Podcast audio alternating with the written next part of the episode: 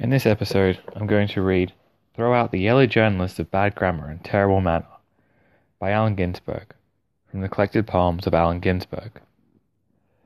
Throw out the yellow journalists of bad grammar and terrible manner, who report Ten Commandments and Golden Rule, forgetting, Thou shalt not bear false witness, do unto others as you'd have them do unto you. And say the man got crucified for insulting the Sanhedrin at a victory dance in the bombed out madhouse in Beirut. Out, out. The mad correspondent who headlined Madman or Messiah? He died of bad pork. The night of Tathagata's parinirvana, or the snide reporter with yellow teeth who asked the big question. Kerouac couldn't write. So what do you do it for? Money? Or the time stringer who asks, You could say it was a nostalgia trip, wouldn't you? As you fly off to the moon on your translucent sexual wings forever in the wire service fellow ex Harvard. This business about secret police, why would you care? Successful abstract expressionist painter? Got a grudge to work out on your parents? Out, out, into the Buddha fields among stars to wander forever, weightless without a headline, without thought, without newspapers to read by the light of the galaxies. Thank you for listening.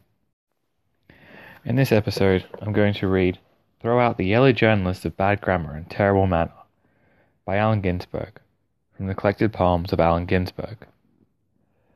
Throw out the yellow journalists of bad grammar and terrible manner, who report Ten Commandments and Golden Rule, forgetting, Thou shalt not bear false witness, do unto others as you'd have them do unto you. And say the man got crucified for insulting the Sanhedrin at a victory dance in the bombed out madhouse in Beirut. Out, out. The mad correspondent who headlined Madman or Messiah? He died of bad pork. The night of Tathagata's parinirvana, or the snide reporter with yellow teeth who asked the big question. Kerouac couldn't write.